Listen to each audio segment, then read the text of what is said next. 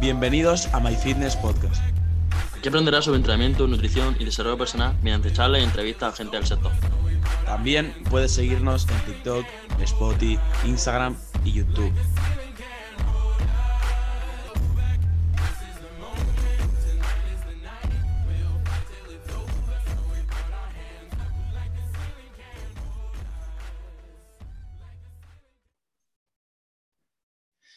Bienvenidos a My Fitness Podcast, bienvenidos a un nuevo episodio, episodio 83 y en el día de hoy volvemos con una entrevista, en este caso una entrevista a Lucio.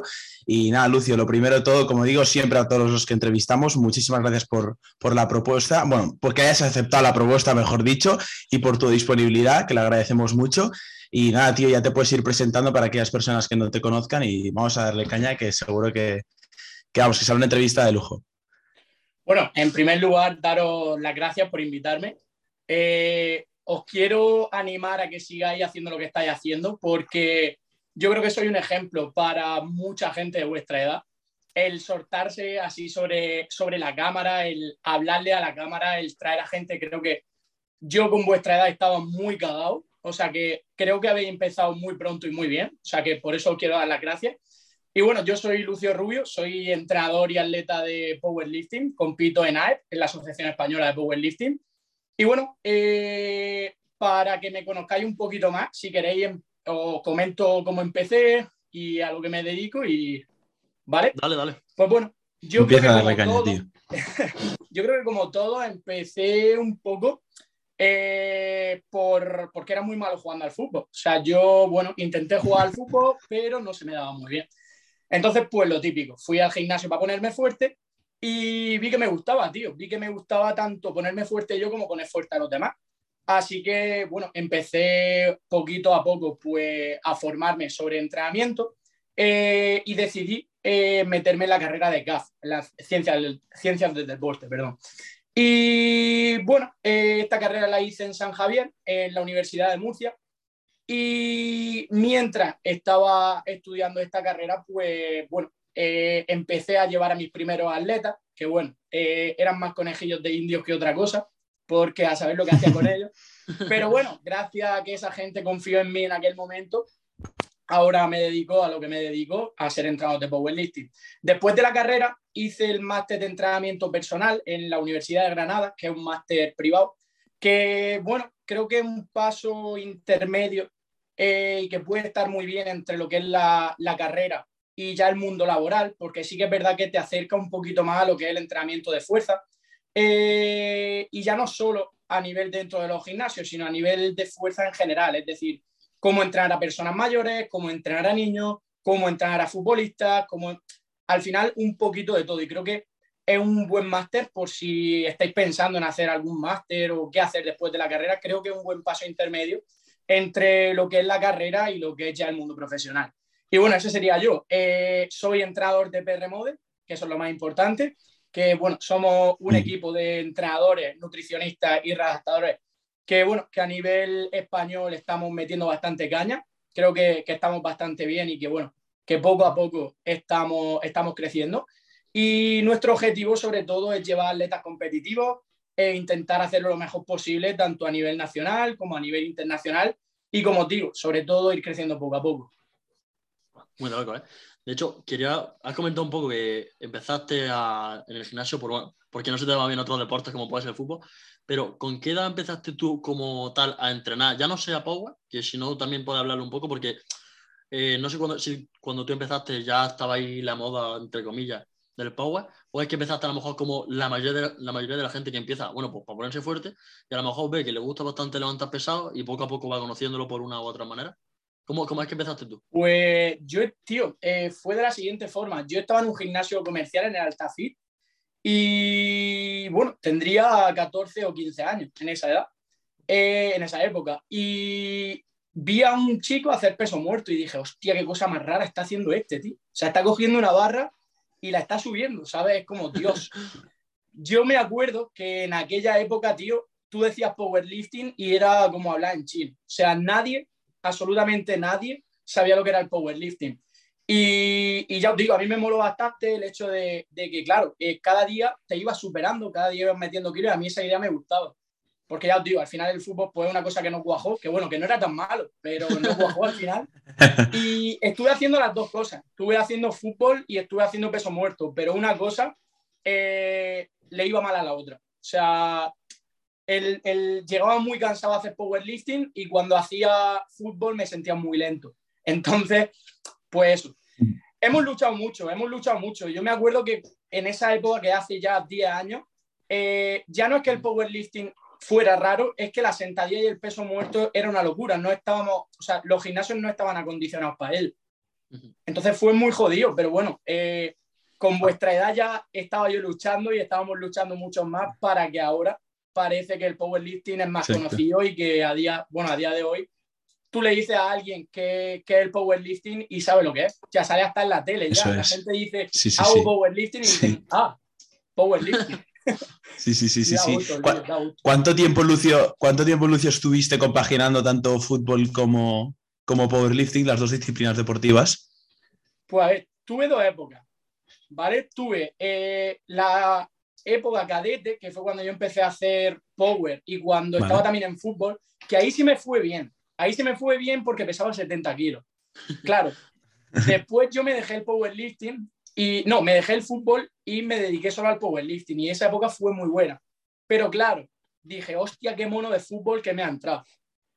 Entonces me volví a apuntar al fútbol, pero ahí ya pesaba 82 kilos. Y era un poco a dama era un poco Adama, ¿vale? Yo era a pelearme con todo. Pero sí que es verdad que Adama hay uno, ¿sabes? Entonces, claro. Claro, claro. Y fue muy complicado. Y entonces ya pues dije una de dos, fútbol o power y, y ya está, y me fui al power. Claro, y apostaste con todo. Sí, sí, sí. Sí, a tope. Aunque bueno, eh, después también pensé en dejármelo por otra modalidad deportiva que también me muero, pero bueno. ¿Y qué modalidad era? Era boxeo, tío. Empecé la cuarentena, empecé con la tontería a darle al boxeo y, me moló mucho, tío. Hasta tal punto de pensarme el darle caña. Pero justo coincidió que entré en DPR, en DPR Mode a trabajar y ya pues Power a Y ahí. Pero el boxeo, antes de que iba a decir algo, una pregunta, Alberto, yo quiero pegar, hacer un pequeño inciso. El boxeo, tío, no requiere mucho a nivel de cardiovascular. O sea, yo me acuerdo que lo probé un día y así como a nivel de curiosidad, es que yo me acuerdo que yo he jugado a fútbol de, toda mi vida, siempre he jugado a fútbol antes de meterme al mundo de entrenamiento con cargas, pero es que el boxeo, o sea, yo es que no he hecho ningún deporte que requiera tanto a nivel cardiovascular, o sea, me quedé flipando. No sé. Eh, o sea, el boxeo, aparte de que a nivel cardiovascular necesitas ser una puta máquina, tienes que ser muy rápido, tío. O sea, en boxeo es es como, o sea, como te despistes un momento, te revientan la nariz, ¿sabes? Entonces, tienes que ser muy, muy rápido. Y el powerlifting es todo lo contrario, tío. O sea, el powerlifting al final es levantar muy pesado y lento. Entonces, son dos cosas que tampoco. Pero bueno, al final, si quieres ser bueno en una cosa, no te puedes dedicar a dos cosas. O sea, no puedes jugar al fútbol y al baloncesto a la vez. Si quieres ser bueno en una, te tienes que dedicar en una. Y ya está, tío. Yo espero que, que, haya hecho bien. Y si no, pues cuando tenga 35 le daremos al boxeo. Si no pasa nada. no pasa nada. y, y ahora que, por ejemplo, lo has comentado hace un momento, que comenzaste con Perremod para eso de la cuarentena, más o menos.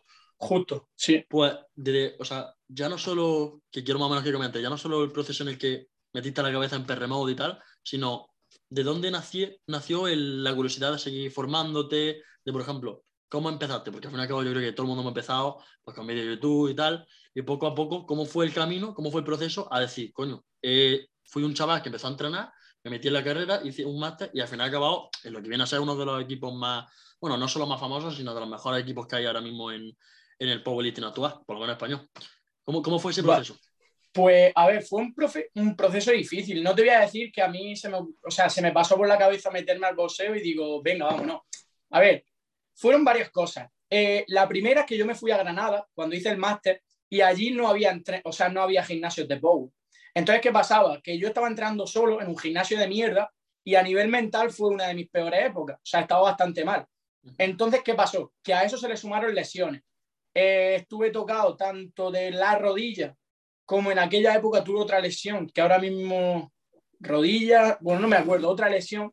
Tuve dos lesiones y es como que se me juntó todo, que no tenía ambiente de power, que no tenía material de power, que Luego después vino el coronavirus y tuve que entrar en mi terraza y como que se me quitaron las ganas de todo.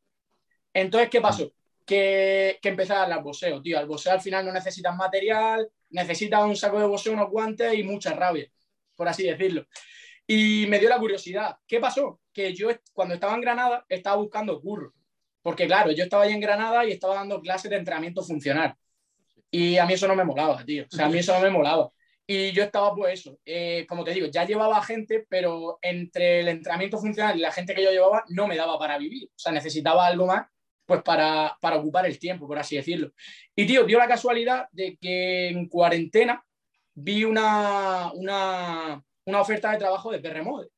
Y dije, bro, vamos a echarlo, ¿por qué no? ¿Sabes?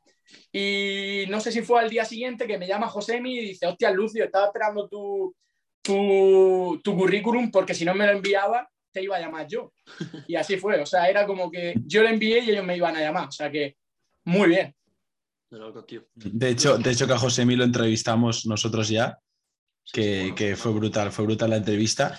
También yo te quería comentar, Lucio, ya al margen de, de tu faceta como entrenador, que luego comentaremos, eh, a nivel de redes sociales, tío, Instagram concretamente, porque YouTube es algo que te lo, te iniciaste hace relativamente poco y ahí surgió tu patrocinio de MyProtein. Bueno, no sé si justamente de YouTube, pero a raíz de YouTube, pero hace nada te empecé a patrocinar MyProtein, que si quieres luego lo comentamos.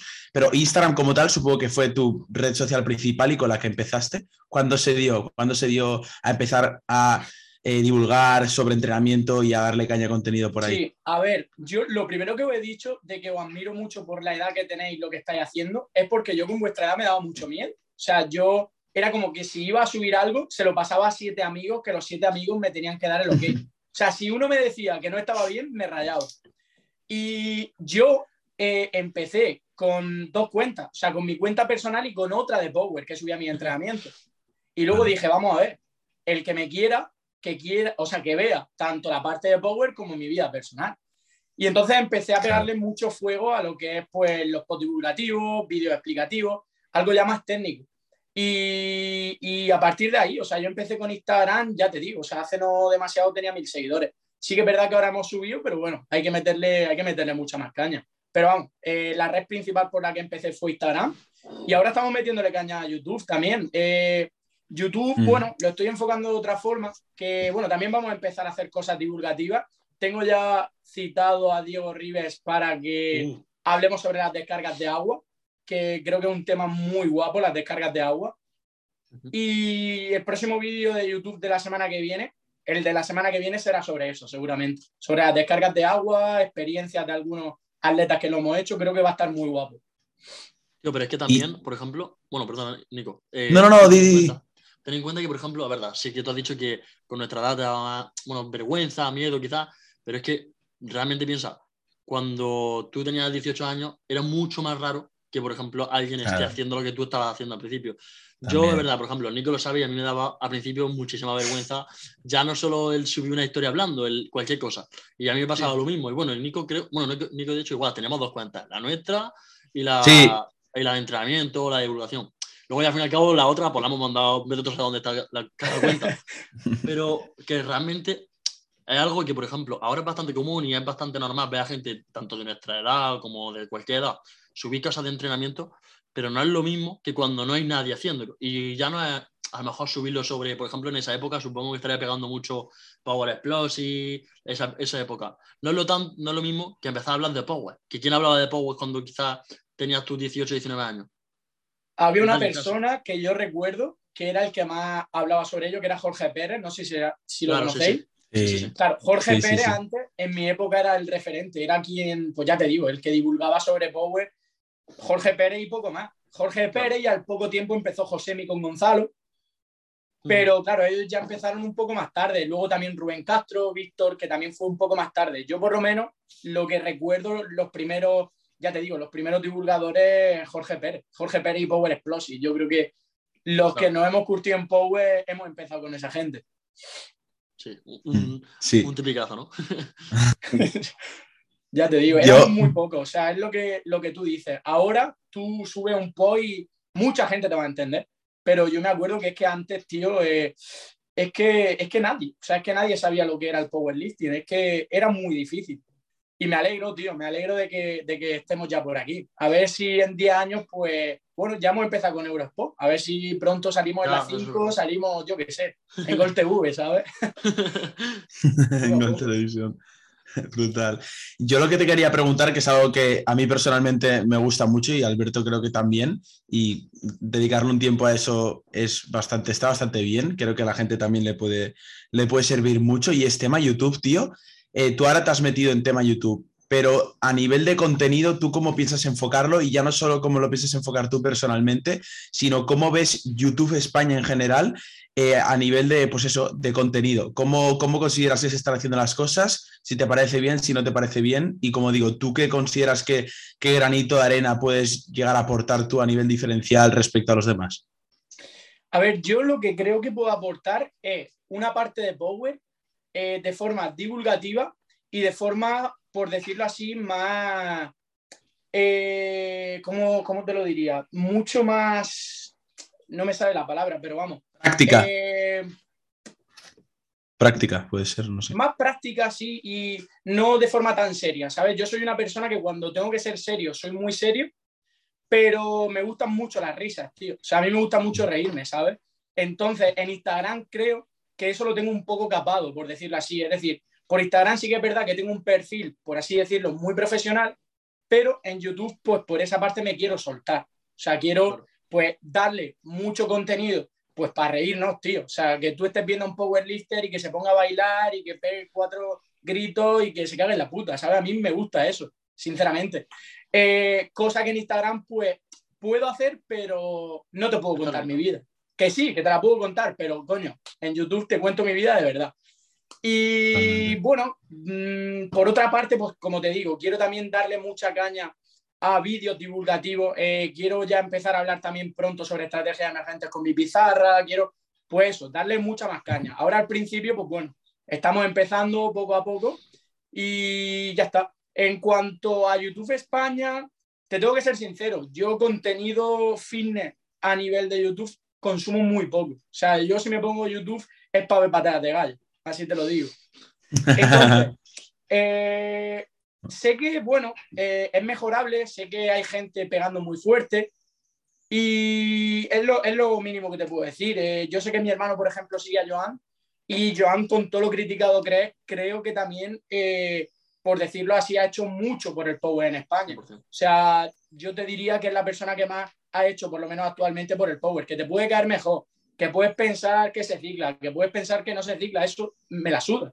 Pero, tío, lo que ha hecho Joan es que 200.000 personas que no conocían el Power, ahora lo conozcan y ahora le guste, ¿sabes? Y eso es bueno. Y yo ya te digo, cuanta, cuanto más contenido sobre Power haya, cuanta más gente sepa lo que es el Power, por mí de puta madre, tío, al final, eso hace que crezcamos todos. O sea, si Joan crece, nosotros vamos a crecer. Y, bueno, y así con todo. O sea, te hablo de Joan por decirte, pues yo creo que la persona más, más importante en el mundo de YouTube en España en cuanto a powerlifting. Pero ya te digo, al final, cuanto más crezcamos todos, eh, más vamos a crecer. Entonces, bien, tío, bien. Que sigan dándole eso, eso, eso a mí me parece una actitud y una mentalidad, vamos, la que yo considero correcta, la que yo considero óptima, ya que al final tienes toda la razón por el mero hecho de que yo incluso me atrevería a decir que si no fuese por Joan Pradés y en su día también, bueno, y a día de hoy también, pero bueno, cuando empecé a entrenar hace ya casi, bueno, hace más de dos años, si no fuese por Jorge Tabet y Joan Pradés, yo no estaría aquí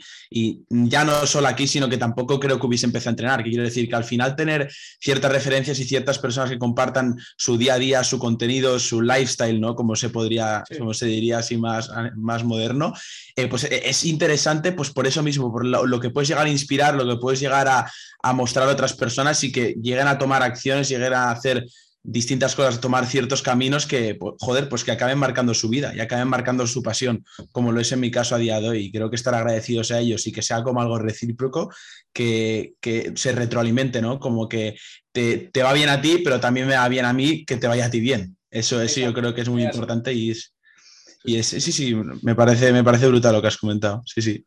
Y, tío, luego ya, eh, teniendo en cuenta lo que has comentado de YouTube, que bueno, lleva, llevas poquillo, bueno, sí, lleva creo que no más de 3, 4 vídeos, si no me equivoco. Sí, dos semanas, dos o tres semanas. Sí, eh, quitando esto, que aparte de que, bueno, por lo que he estado viendo ahora los vídeos que has subido al principio, es verdad que eran un poco más a nivel de entretenimiento y tal, yo es que realmente pienso que a ver, YouTube es verdad que hay muchos power, muchos powerlistas que suben cosas divulgativas y nosotros somos los primeros que nuestros podcasts, entre comillas, no es divulgativo porque es bastante de, entre, de, entretenimiento, pero hay mucha gente tipo RV. RV realmente no sube, por ejemplo, vídeos de mm, un día en la vida de, de Rubén Castro o de Víctor Vázquez. Y realmente, por ejemplo, Joan Prader, Joan Prader lo que hacía era subir su entrenamiento, era subir su entrenamiento que hace en su día a día y eso a la gente le encantaba, yo incluido. Yo, por ejemplo, no, no sabía ni que hacía power. O sea, yo cuando lo veía, yo decía, este tío lo que hace es que está fortísimo, levantó un montón y ya está. Y a partir de ahí, no sé cuántas, cuántos seguidores tendrá, ni tampoco cuántos habrá tenido antes, pero es que realmente la gente que es más bien de mi edad, quizá un poco más pequeña, empezaría por Joan Prader, y es que no hay más que verlo, PB Studio. PB Studio tiene todos los seguidores. Sí, es verdad, porque ahora tiene otro, otro enfoque, pero al principio, ¿por qué? Porque estaba Joan Prader, y quien diga que no, yo creo que realmente miente. Así que al fin y al cabo, puede ser más o menos criticable, pero el Power ha crecido gracias a John y gracias a otra muchísima gente, no hay que quitar el mérito, pero principalmente lo que tú, lo que tú estabas comentando, la figura principal del Power en España en estos últimos años es John Prades, básicamente.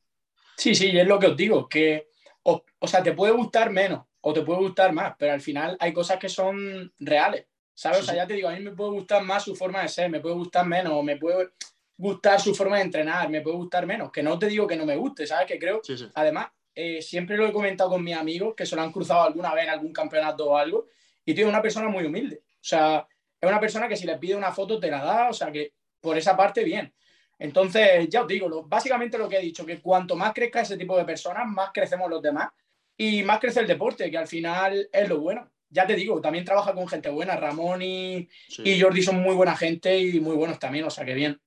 Y Marta, sí, sí, y Alberto. Sí, sí, no, no, eso está, eso está claro. Luego algo que te, quería te queríamos preguntar también, Lucio, que antes hemos entrado en la faceta, la faceta tuya como entrenador, volvemos a retomarlo. Eh, algo curioso, eh, bueno, que me parece a mí bastante curioso y que tú, por la experiencia que tienes como entrenador, ya veas ser por atletas que, hayan, que hayas entrenado tú, que hayas llevado tú, eh, los hayan, hayan llegado a competir o no. Algo curioso de errores que hayan cometido eh, por ejemplo, en competición? ¿Algo que te haya sorprendido a ti? ¿Algún caso que hayas visto tú en competición que... algo random, ¿no? Por así decirlo, que hayas dicho, joder, ¿cómo se le ha podido olvidar esto? ¿Cómo no ha podido saber esto? O ya no solo en competición también, sino errores que hayan cometido tus distintos atletas que, que te hayan sorprendido, así más a nivel de curiosidad, creo que puede estar bastante interesante. No sé si te viene a la cabeza algo. Sí, a ver, hay varias cosas. O sea, en una competición de power, tío, hay que tener en la cabeza 50.000 cosas. O sea, tú te crees que no, pero tú tienes que llegar, tienes que llevar bien el timing de pesaje, tienes que llevar bien el timing del desayuno, de vestirte, de calentar. O sea, tú fallas 10 o 15 minutos en algo de eso y la estás liando. O sea, la estás liando mucho.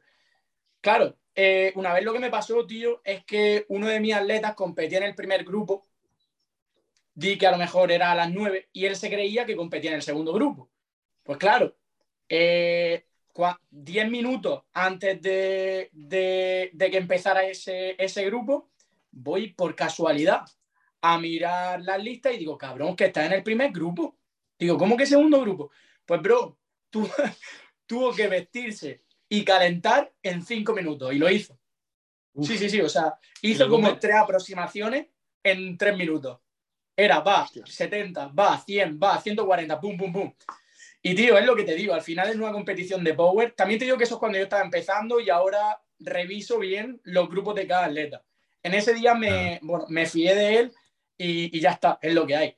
Pero, tío, en una competición de power tienes que tener en cuenta muchas cosas y el entrenador tiene que estar extremadamente atento. Porque, ya te digo, eh, el entrenador, por ejemplo, tiene que tener los papeles para dar los intentos y solo tiene un minuto.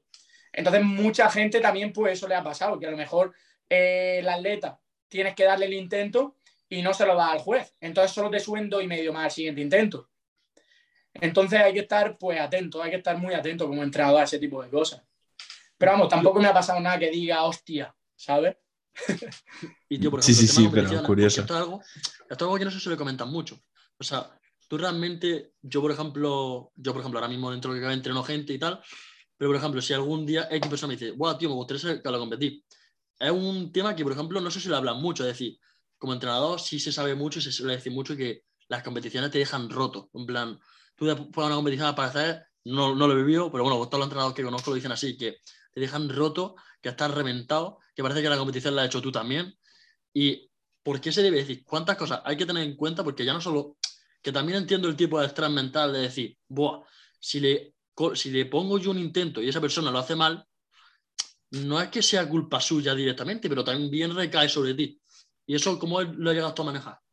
A ver, es una combinación de varias cosas. Tú di que generalmente eh, te levantas muy temprano. O sea, tú di que generalmente el, primer atleta que te compite quizá tiene el pesaje a las siete y media.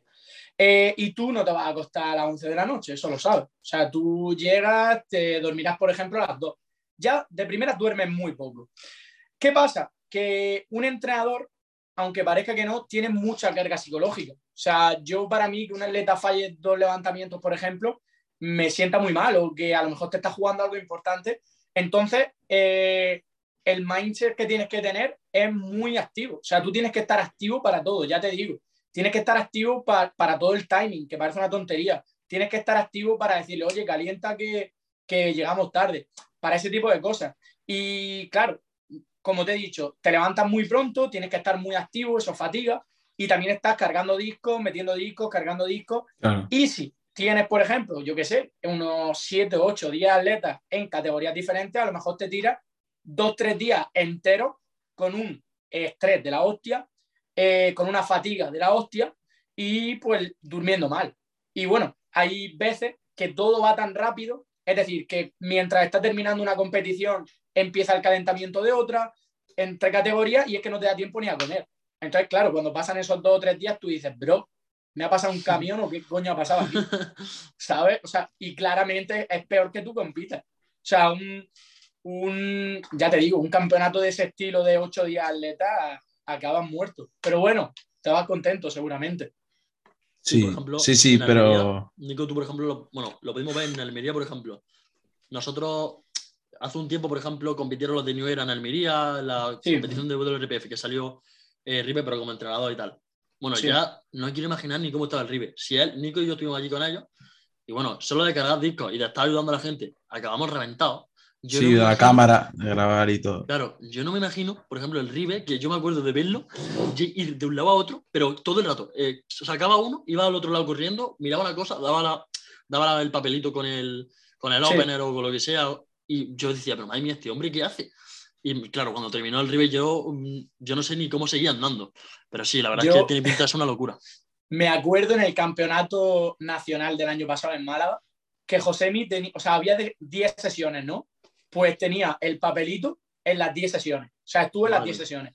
Pues me acuerdo, tío, que lo vi en la, en la 8 o la, o la novena sesión, la octava o novena sesión, y le, le, pregunté si le pasaba algo, porque tenía una cara, tío, o sea, estaba descompuesto. Tú imagínate todas las sesiones de tres días seguidos. ¿Cómo llega a la última del tercer día? Una locura. Increíble, tío. O sea, increíble. Llegan muertos, pero bueno. Al final sí, trabajo, ¿sabes? Escúchame. Que peor es estar en la obra a 40 grados. Yo siempre lo digo, ¿sabes? Que no nos podemos quejar. Sí, puestos a quejarnos, sí, sí. Otros ejemplos que muchísimo peor, obviamente. Esto se está haciendo porque ya no solo en vuestro caso, en el tuyo y en el de Josemi, porque os dedicáis a esto en gran parte, eh, sino porque al final es algo que os gusta y nos gusta también, eh, en nuestro ejemplo también.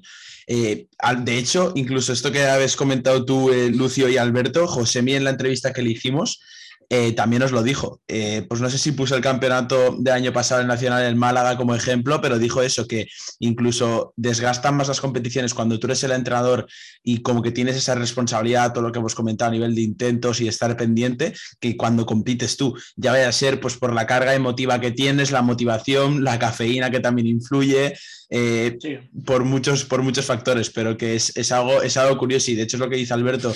Yo personalmente la competición de ahí Almería fue mi primera como espectador.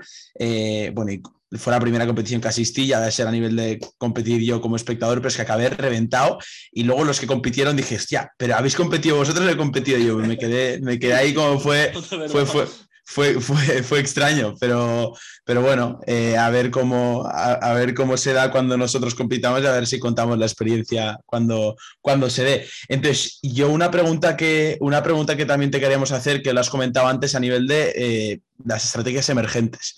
¿Cómo, ¿Cómo, lo ves tú? Porque ahora se está poniendo muy de moda. A Alberto también le mola mucho este tema, lo hemos comentado con gente que hemos entrevistado. Ahora vuelvo a insistir con Josemi, con el propio Ribe que hemos traído, Mar Rivera. Coméntanos un poco tú a, raíz de las estrategias emergentes, si te parecen interesantes, si te parecen interesantes, por qué y, y en qué atletas lo aplicas, en qué casos se aplican. A ver, eh, claramente es una metodología, o bueno, metodología no, sino una forma de trabajo o algo que uso porque creo en ello. O sea, al final creo en ello. Eh, sí que es cierto que yo eh, cuando empecé a entrenar, empecé a entrenar con la metodología de los bloques. O sea, yo también entrenaba con bloques de volumen, hipertrofia, picking. Pero bueno, creo que al final una cosa que es bastante importante es que intentes aprender de todo. O sea, que no te centres solo en una cosa, es decir, hostia, yo hago estrategia emergente y me da igual todo lo demás y todo lo demás es una mierda. O sea, yo no soy así. Yo siempre intento aprender de todo, sacar eh, todo el partido eh, a todos los tipos de entrenamiento que haya. Y ya te digo, al final trabajo con estrategias emergentes porque es la, la forma de trabajar que creo más oportuna, sobre todo para mi forma de pensar. Yo al final creo mucho en la autorregulación.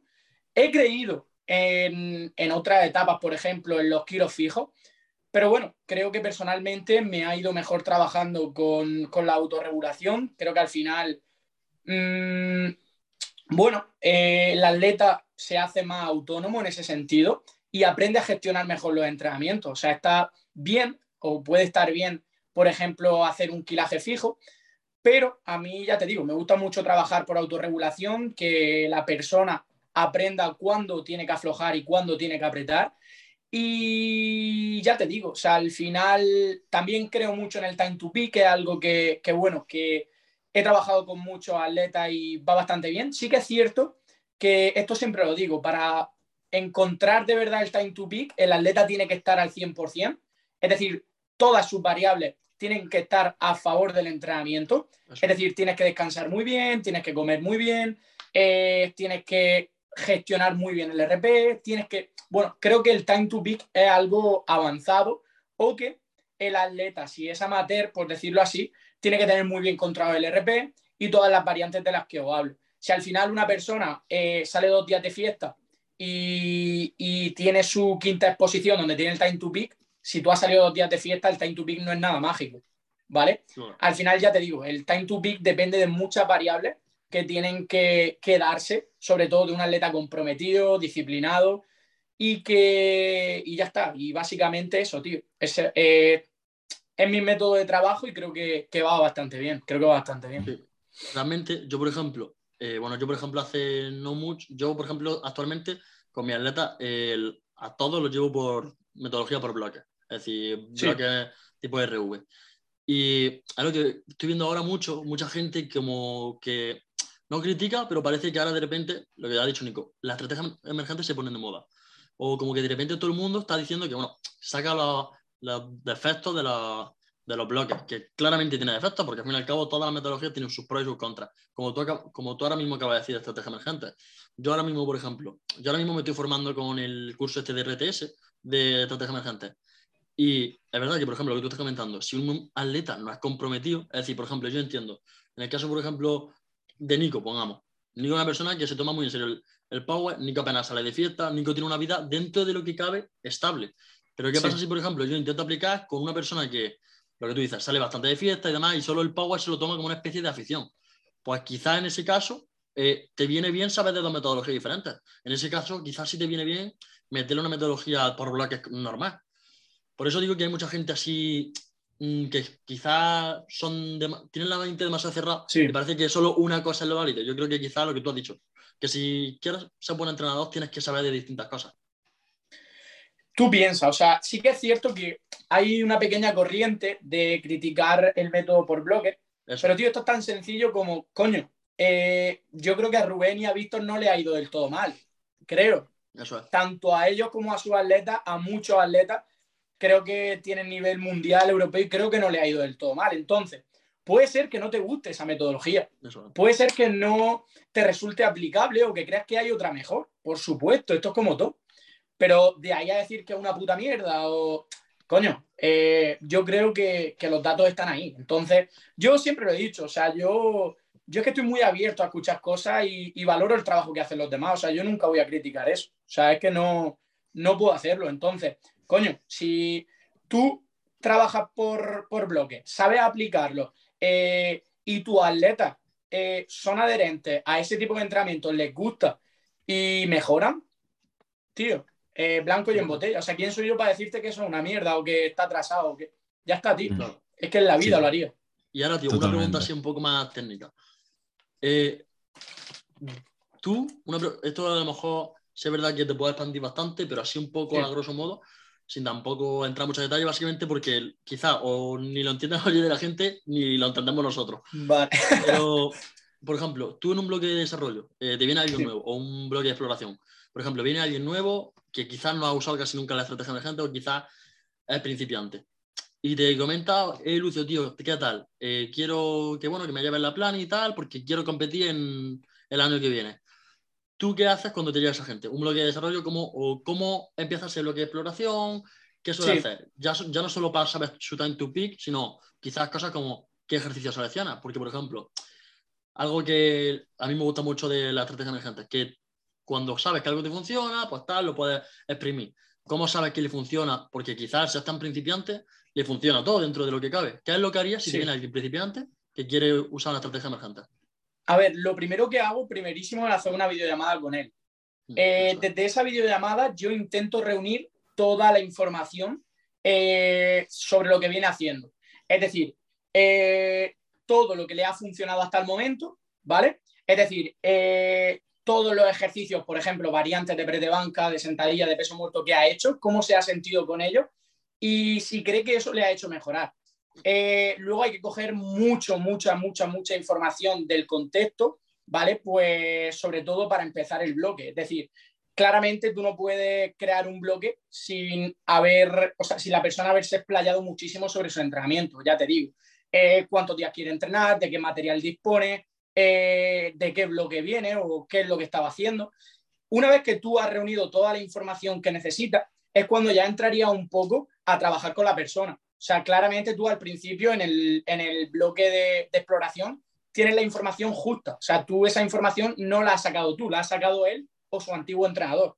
Entonces tú intentas reunir antes de tu programar todo lo que el atleta te pueda decir sobre su persona o sobre él como atleta. Entonces, una vez que tú sabes toda esa información, tú realizas un split o un microciclo eh, de la forma en la que tú crees que más puede mejorar. Claramente no, no sabes si va a mejorar o no, pero bueno, eh, por, bueno, por al final eh, lo que te has formado, por lo que has estudiado, sabes lo que tiene sentido y lo que no tiene sentido, ¿vale? Entonces, como te digo, una vez que tú has estudiado a ese atleta o sabes su contexto, es cuando ya te pones a trabajar y empiezas ese bloque de exploración. Ese bloque de exploración pues tiene el split que, han marcado, ya sea de cuatro o de cinco días, y es cuando ves eh, si funciona. Es decir, yo lo que utilizo es una cosa que está en RTS, que es el track, para ver la motivación diaria de la persona, eh, cómo se recupera a corto plazo, cómo se recupera a largo plazo. Entonces tú ves si esas sesiones están funcionando. Una cosa muy importante que yo también hago es feedback diario, es decir, que tú cada vez que acabas una sesión me comentes cómo te ha ido. Yo quiero saber cómo te ha ido cada sesión, ¿vale? Entonces, claramente tú a una persona, hasta que no pasan varios bloques, no puedes determinar su time to peak, ¿vale? Porque eso no es una cosa de, hostia, si has tenido un pico en la sexta exposición, este es tu time to peak. No. Eh, ya te digo, tienes que hacer varios bloques.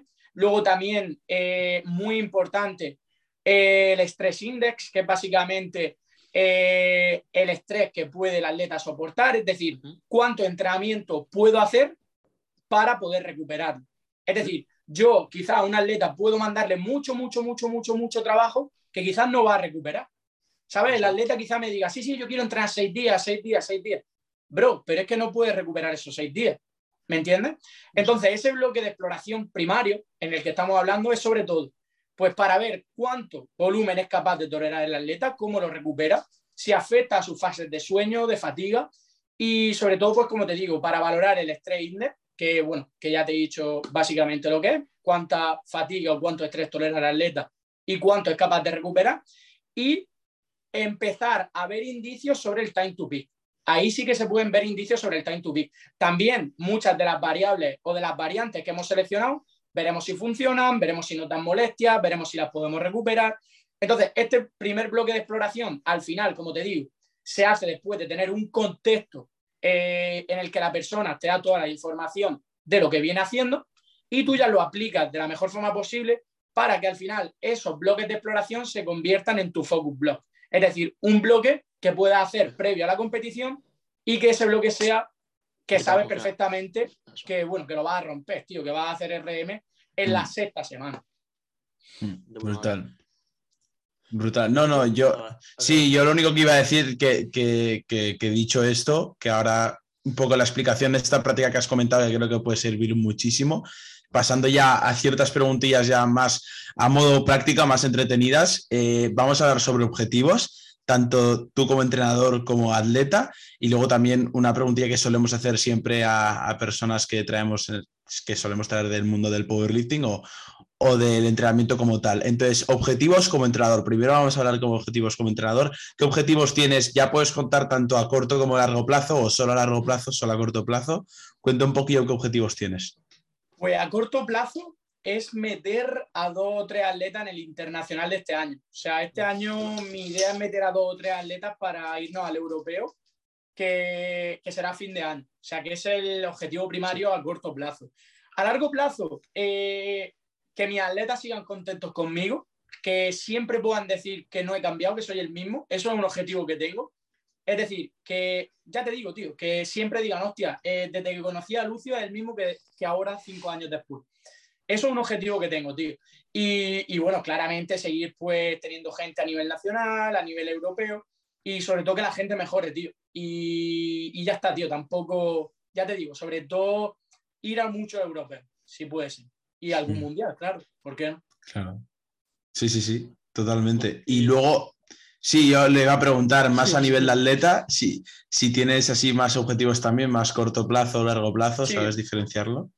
Sí, en dos meses compito en el nacional, ¿vale? Objetivo meternos en categoría, que vamos a tener que hacer corte de agua otra vez. Eh, y sacar 6.50. Con 6.50 me voy bastante contento. La última competición era el objetivo, pero una semana antes me reventé las costillas. Sí, y, nada. ¿Cómo, ¿Cómo te lo hiciste, tío? Dime. ¿Cómo te lo hiciste, tío, lo de las costillas? A ver, la cuestión es que yo estaba perdiendo mucho peso. Entonces, me. O sea, el cinturón notaba que no me ha apretado. Y dije, vale, tengo el último entreno de peso muerto, esto tiene que salir como sea. Tenía 260. Y dije, me voy a apretar el cinturón a muerte. ¿Qué pasó? Que yo creo que se juntaron dos cosas, que me lo apreté de más y que me lo puse muy arriba. Pues a la hora de bloquear, tío, cuando estaba bloqueando dije, no voy a soltar la barra ni aunque me esté muriendo. Pues bueno, cuando estaba bloqueando empecé a notar algo muy raro y cuando ya solté la barra y fui a celebrarlo, dije, hostia, que me partió las costillas y que no pude ni respirar. Hostia, o sea, fue dejar la barra, hacer como celebración y dije, no puedo respirar. No podía respirar, tío. Y nada, un dolor que no podía ni dormir ni nada.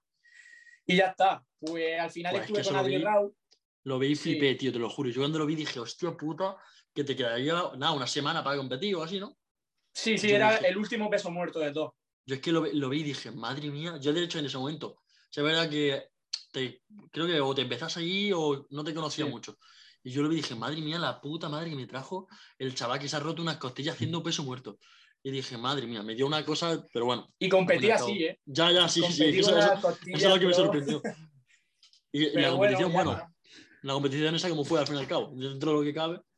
Sí, sí, o sea, al final ya está, fuimos a disfrutar porque yo también llevaba dos años sin competir, ya tenía que competir, o sea, ya era competir porque tenía que competir, ¿sabes? Porque me lo había propuesto y tenía que competir.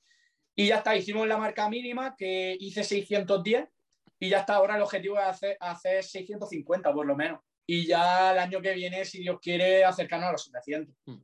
Ese es el objetivo. O sea, porque realmente fuiste para hacer marca mínima casi casi, ¿no? Sí, exactamente porque el año pasado no pude competir por el COVID. Sí, bueno, casi Entonces, básicamente, marca Que José me ha ido para hacer la Open, básicamente. Este Exactamente. Pero bueno, tío, yo José de hecho, ya también para el absoluto. Ya lucha al absoluto, en menos 120. Sí, es una locura. Y ya, tío, para ir terminando, ¿qué es lo que dice Nico? Sí. Eh, pregunta así que sabemos hacer a la gente de Power Random. Hmm. ¿Cuál es tu básico, por ejemplo, favorito? ¿Sentadilla, banca o peso muerto? Pues a ver, yo creo que, esta respuesta la habrán dado muchas veces y es que va por época. O sea, hay épocas en las que digo, hostia, la sentadilla cómo va, hostia, la banca me encanta, hostia, el peso muerto. Hoy, hoy odio, odio un poco la banca porque no me ha salido muy bien, ¿sabes? Entonces, te diría que tengo un amor-odio con la sentadilla porque siempre ha sido el movimiento con el que me he lesionado y ahora estoy encontrándome muy, muy bien. O sea, que te diría que la sentadilla, tío. De largo. Brutal, brutal. Pues nada, esto sería todo. Eh, Lucio, si no tienes nada más que añadir, ni, ni tú, Alberto. Nada, yo que sigáis así, tío. Que, que yo vea, si puede ser. sí, sí, bueno. Seguro que en alguna competición nos veremos porque, bueno, desde que ya fuimos a la Almería ya nos dimos cuenta de ciertas cosas que, bueno, al final todo positivo, ¿no? De lo, de lo bien que nos lo pasamos eh, como espectadores y a ver si a nivel de atleta competimos y probamos la experiencia, ya lo iremos contando por aquí. Entonces, nada, eh, Lucio, como te he dicho, como, como te hemos comentado al principio de la entrevista, muchísimas gracias por todo y que de cara a la gente que nos ha estado escuchando hasta, hasta este final de la entrevista, eh, espero que os haya gustado, espero que os la hayáis pasado bien y espero que también hayáis aprendido, ya que ha aportado bastantes cosas Lucio. Y nada, nos vemos en la próxima. Un saludo. Chao, chao.